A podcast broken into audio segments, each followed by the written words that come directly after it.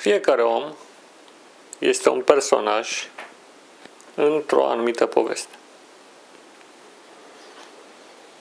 Fiecare om, aș putea spune, fiecare lucru se constituie ca o parte a unei mari povești în care el este înglobat. Fiecare persoană este în primul rând o parte a propriei sale povești, povestea vieții sale. După aceea este înglobat în povestea comunității din care face parte, a familiei sale. Mai departe este încorporat în povestea țării din care face parte, a societății în care trăiește sau a trăit, a lumii la modul general și, de ce nu, a universului. Dar un personaj, conform regulilor literare, este doar un executant al unui scenariu în care a fost încorporat de către un autor sau de către un povestitor. Nu ne-am putea închipui ca personajele să aibă libertatea să-și scrie singure replicile și să-și aleagă singure traseul de evoluție, deși există și un astfel de teatru fondat undeva către sfârșitul secolului trecut, în care piesa de teatru evoluează în funcție de inspirația personajelor. Însă, de regulă, personajul este un executant pasiv al unui scenariu, sau, cum spunem noi, al unui destin. În principiu, există o mare poveste. Povestea acestui univers în care Pământul este o parte. Această mare poveste se scrie de miliarde de ani sau mai mult decât atât, în timpuri imemoriale, adică timpuri fără sfârșit, chiar. E o poveste care cuprinde nașterea și evoluția galaxiilor, constelațiilor, stelelor, sistemelor solare, planetelor, planetei Pământ, vieții de pe Pământ, vieții omului și, în ultimul rând, vieții fiecăruia dintre noi. E o poveste foarte amplă, cu multe capitole, subcapitole, cu multă intrigă și dramatism, tensiuni, conflicte, așa cum ne-am obișnuit din orice povestire. Problema care se pune este dacă povestea aceasta este predeterminată în ceea ce ne privește sau avem opțiunea de a alege între mai multe variante sau chiar să devenim o parte activă. Un fel de personaje active care au dreptul, cel puțin în anumite limite, să stabilească singure propria poveste. Această problemă amplu dezbătută de-a lungul timpului a suscitat multiple răspunsuri, de la fatalism, un determinism în care omul nu poate să-și aleagă destinul sau povestea, la un liber arbitru care dă la o parte orice idee de destin, iar omul face ce îl taie capul, zămislind o poveste după mintea sa. Din păcate, limitată, fiindcă noi trăim foarte puțin și nu avem pur și simplu timpul sau răgazul necesar ca să ne croim o poveste așa cum ar trebui. Este interesant că în perioadele mai vechi ale istoriei, omul se credea purtătorul unui destin care privea evoluția comunității din care făcea parte, a societății și, în ultimul rând, a sa. Viziunea contemporană, postmodernistă, este individualistă Și din această cauză ea lasă pe om să creadă că există o poveste pe care și-o scrie singur, dar nu îi se spune exact care sunt regulile și scrierea se desfășoară cumva la întâmplare, cu multă improvizație și fără un final clar. Avantajul unui autor sau unui povestitor constă în faptul că el nu este implicat direct în acea acțiune sau, dacă a fost implicat, la momentul în care el expune povestirea, a trecut ceva timp și poate privi detașat, dând un sens întregii evoluții a lucrurilor.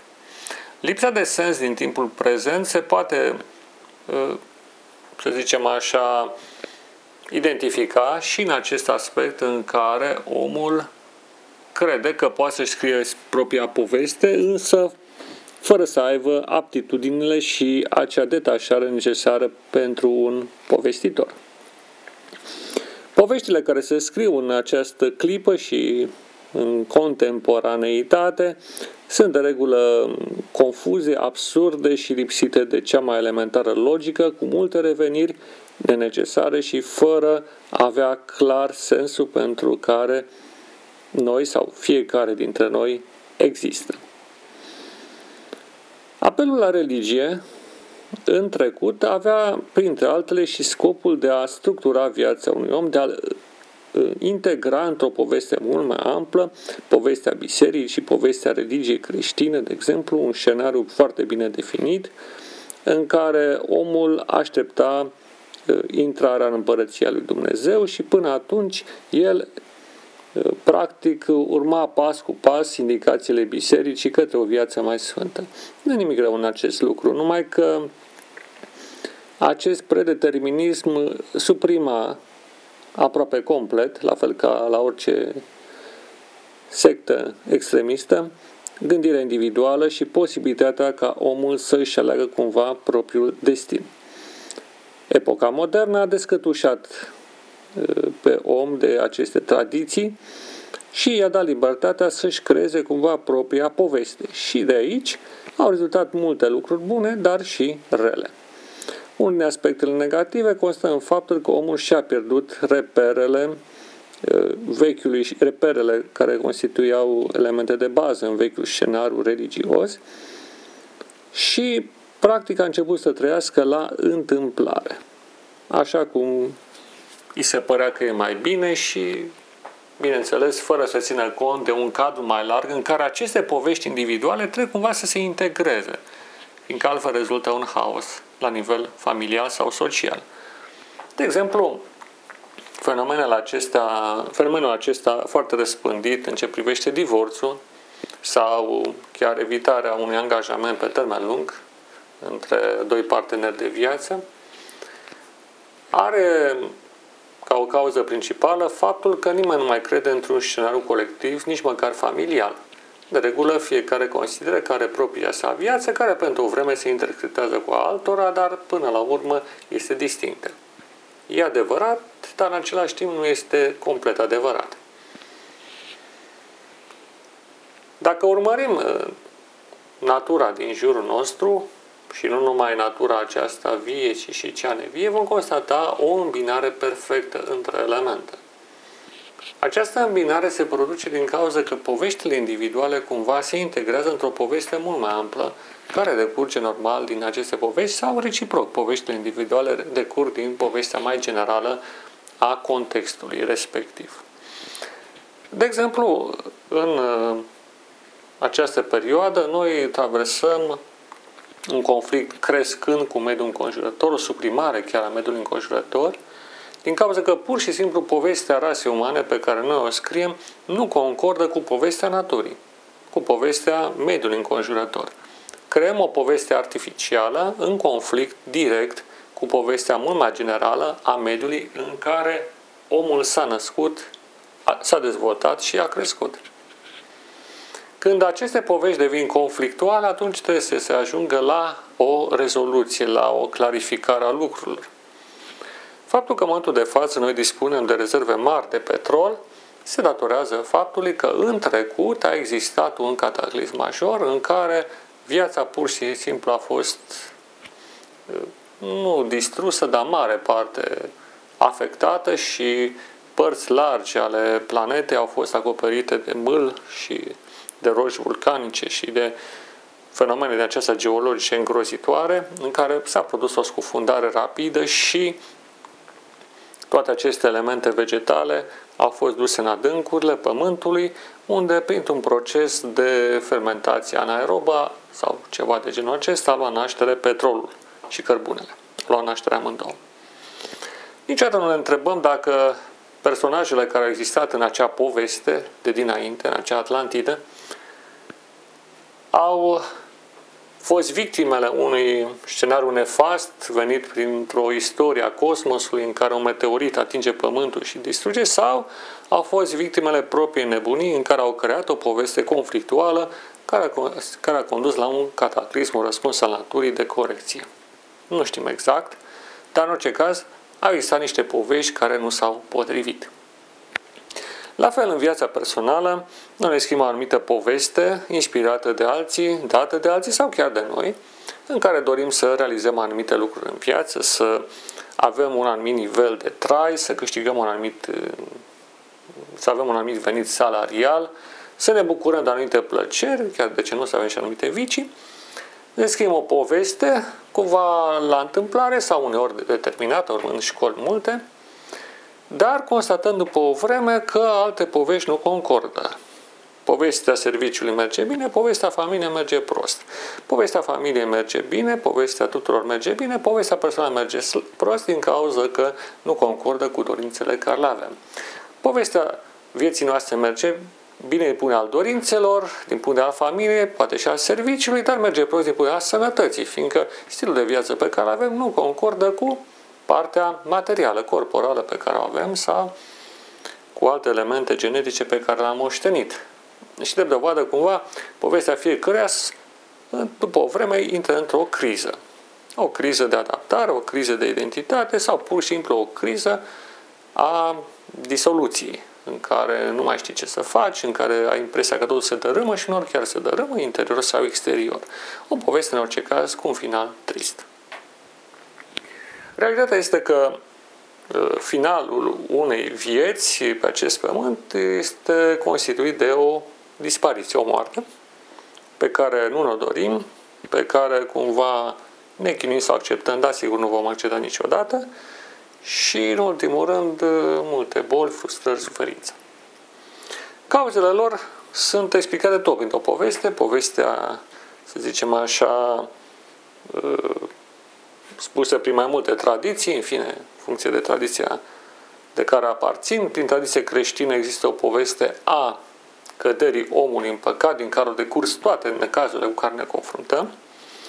O poveste care însă oferă și un final fericit în măsura în care îl urmăm pe Dumnezeu prin Iisus Hristos. Dar la fel de bine avem povestea evoluționistă, în care se spune că omul a apărut cumva la întâmplare, evoluează la întâmplare și o sfârșește trist și oricum după moarte nu mai există nimic. Este cumva povestea cea mai tristă, scenariul cel mai dureros. Nu voi vorbi acum despre valabilitatea unei povești. Este o problemă mult mai amplă. O povestire, orice povestire, are un sâmbure de adevăr. Sau uneori reprezintă chiar adevărul. De ce nu? Însă, trăind o viață foarte limitată, nu avem un criteriu obiectiv al adevărului, nu există o metodă științifică de a spune care poveste este adevărată, decât într-o foarte mică măsură, dar putem, cel puțin la modul practic, să corectăm anumite deficiențe în propria noastră poveste. Nu zic, schimbarea poveștii societății în care trăim este mai dificilă, televiziunile încearcă acest lucru, politicienii se fac și ei că încearcă, deși sunt mai degrabă niște marionete, dar voi vorbi despre povestea individuală. Povestea individuală poate să fie schimbată în măsura în care conștientizăm că nu suntem doar niște păpuși la dispoziția unui destin malefic sau unui destin care ne mână de la spate sau ne predetermină sau ne posedă mintea. Realitatea este că omul are o mare plajă de acțiune în crearea propriei povești. Această poveste, el poate să-și o definească într-o mare măsură cu atenție. Este o poveste care cuprinde și elemente interioare, nu numai exterioare, cuprinde trăiri, atitudini, speranțe, gânduri și alte lucruri de felul acesta, o realitate interioară la care alții nu au acces decât noi înșine. E o poveste în care ne putem imagina aproape tot ce dorim, dar este bine să ne imaginăm lucruri care să ne aducă propria zidire, deopotrivă cu zidirea celorlalți. Și pentru acesta voi apela la imaginarul care se desprinde din Biblie. Biblia mi se pare cea mai bună din punctul acesta de vedere, este o tradiție bine fundamentată și cu multe elemente de valoare. Astfel, povestea noastră începe undeva într-o grădină foarte frumoasă, numită Grădina Edenului. Fiindcă la început Dumnezeu a creat un loc formidabil în care omul să se nască, să trăiască și să se dezvolte. Cine este Dumnezeu? Aceasta se lămurește în altă poveste. Ne concentrăm pe povestea noastră. În mod normal, omul ar fi fost nemuritor. De aici decurge și refuzul morții pe care îl avem în interiorul nostru. Noi suntem urmașii unor nemuritori.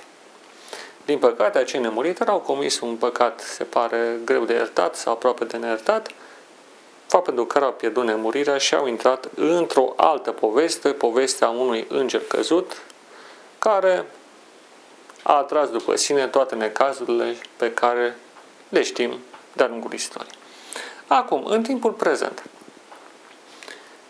omul primordial, omul creat de Dumnezeu, totuși există în fiecare dintre noi. Deși fața sa nu se mai vede, deși ne afectează vârsta, ne afectează bolile, necazurile, el totuși există. Iar acel chip care a fost gravat la început a fost adus din nou la lumină de către Fiul lui Dumnezeu, Iisus Hristos. Aici este o altă parte a unei povești cosmice în care Fiul lui Dumnezeu intră în acțiune, intră în istoria noastră, intră în povestea noastră și o schimbă. Îi schimbă evoluția și finalul. Finalul nu mai e moartea, ci viața. Pornind de la acest element, de la aceste elemente, este posibil ca în viața fiecărui om să existe o refacere.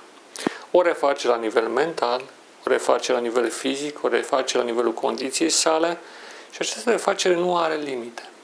Și nici nu trebuie să-i punem vreo limită.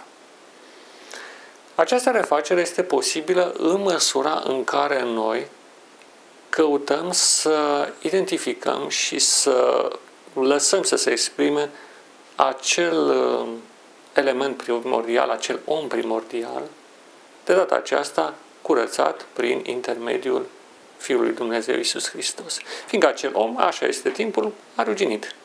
Dar Fiul lui Dumnezeu i-a redat strălucirea originală. Această redare a strălucirii are la bază mai multe componente. Pe de o parte este o componentă psihologică.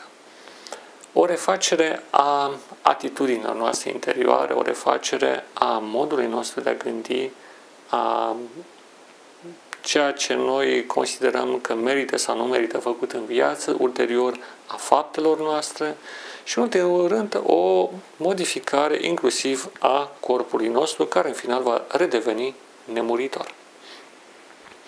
Pe acest traiect ascendent, de data aceasta, se înscrie viața fiecare dintre noi și putem considera că destinul nostru este de a deveni, de a redeveni nemuritori. Nemuritori și buni, bineînțeles. Cele două merg împreună. Buni, morali, frumoși, sănătoși, deci toate aceste aspecte, așa cum omul a fost întocmit la început. Însă despre această poveste voi continua data viitoare. Până atunci, aveți grijă ce poveste scrieți astăzi și în ce măsură ea se integrează în marele, să zicem așa, scenariu al redobândirii, nemuririi de către rasa umană și de către toată viața care există pe pământ. Numai bine până data viitoare și Dumnezeu să vă binecuvânteze. Amin.